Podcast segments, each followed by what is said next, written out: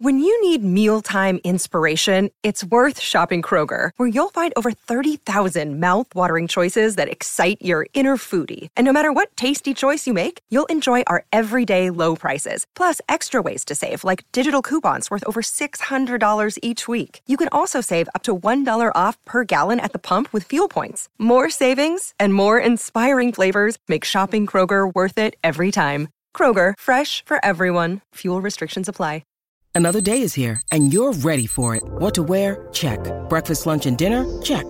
Planning for what's next and how to save for it? That's where Bank of America can help. For your financial to-dos, Bank of America has experts ready to help get you closer to your goals. Get started at one of our local financial centers or 24-7 in our mobile banking app. Find a location near you at bankofamerica.com slash talk to us.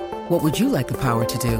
Mobile banking requires downloading the app and is only available for select devices. Message and data rates may apply. Bank of America and a member FDIC. This is Optimal Living Daily, episode 888, Dynamic Planning by Steve Pavlina of stevepavlina.com. And I'm your narrator, Justin Malik, reading you blogs every single day of the year to help you live a more meaningful life. This isn't a typical podcast. There are no interviews, just me narrating some amazing blogs and sometimes books. Today's article is from Steve Pavlina, who got married about a month ago Actually got to meet him and his now wife in Las Vegas a couple months back. They're both super nice, and I wish them all the best. For now, let's get right to today's post as we optimize your life. Dynamic Planning by Steve Pavlina of stevepavlina.com. One part of David Allen's Getting Things Done system I've discarded is the idea of sorting next actions by physical context bins, such as phone calls, paperwork, computer work, etc. Maybe that makes sense if you travel 200 days a year or work in a high interruption environment where you can't concentrate for more than 30 minutes at a time. But given that I work in a home office with virtually all of these contexts within easy reach, I find it worsens my productivity to sort actions by physical context. I get good mileage out of batching errands where I must physically go out so I do maintain a separate errands list, but otherwise, I've dumped this part of GTD. The problem with sorting actions into context bins is that you scramble actions from different projects together. Perhaps you make five phone calls in a batch, each of which is associated with a different project.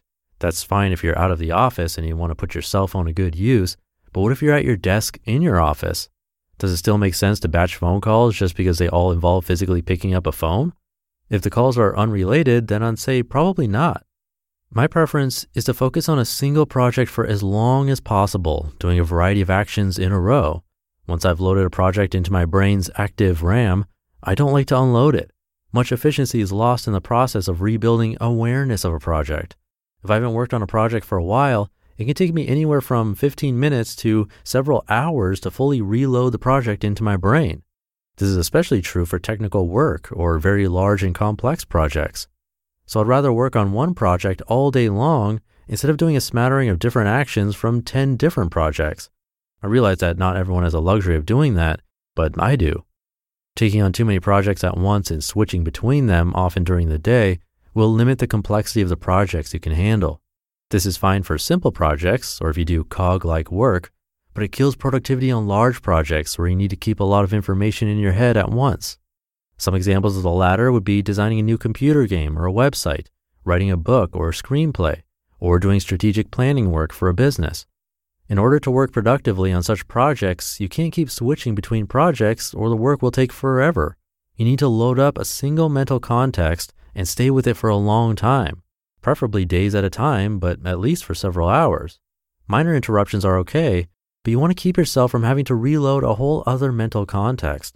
Imagine writing 10 different books at once, working for 30 minutes a day on each one.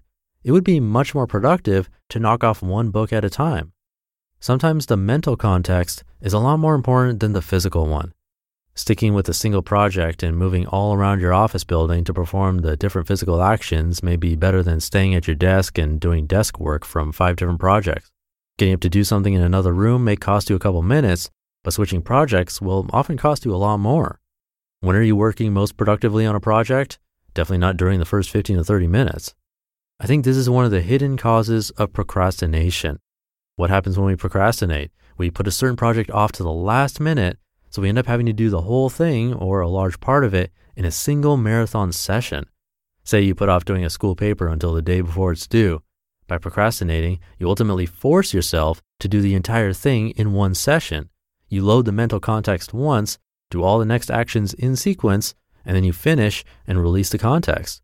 This is very efficient, in my opinion, a lot better than spreading the work out across several weeks and doing just a little bit each day, and forgetting most of the understanding you gained during the previous week. This is how I did assignments when I was in college, and I managed 31 to 39 units per semester.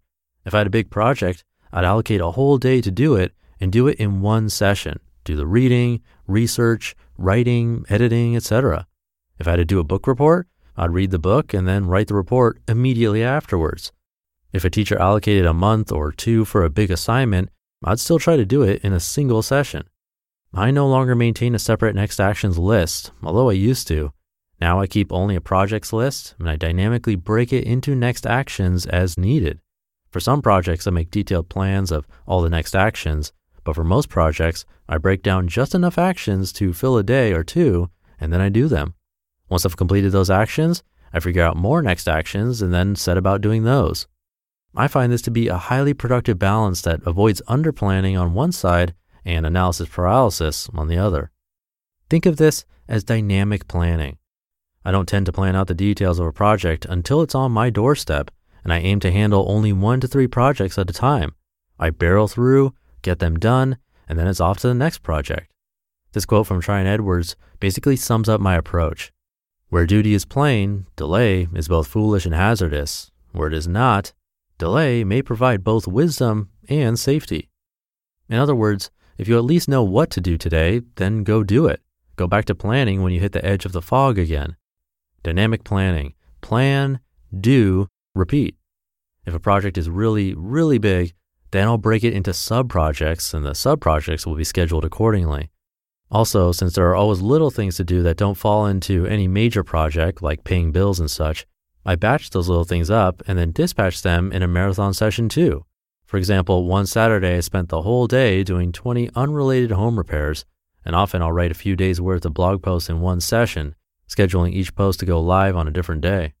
The downside to working like this is that once I've loaded up a particular mental context, it's hard to let it go. I become semi obsessed.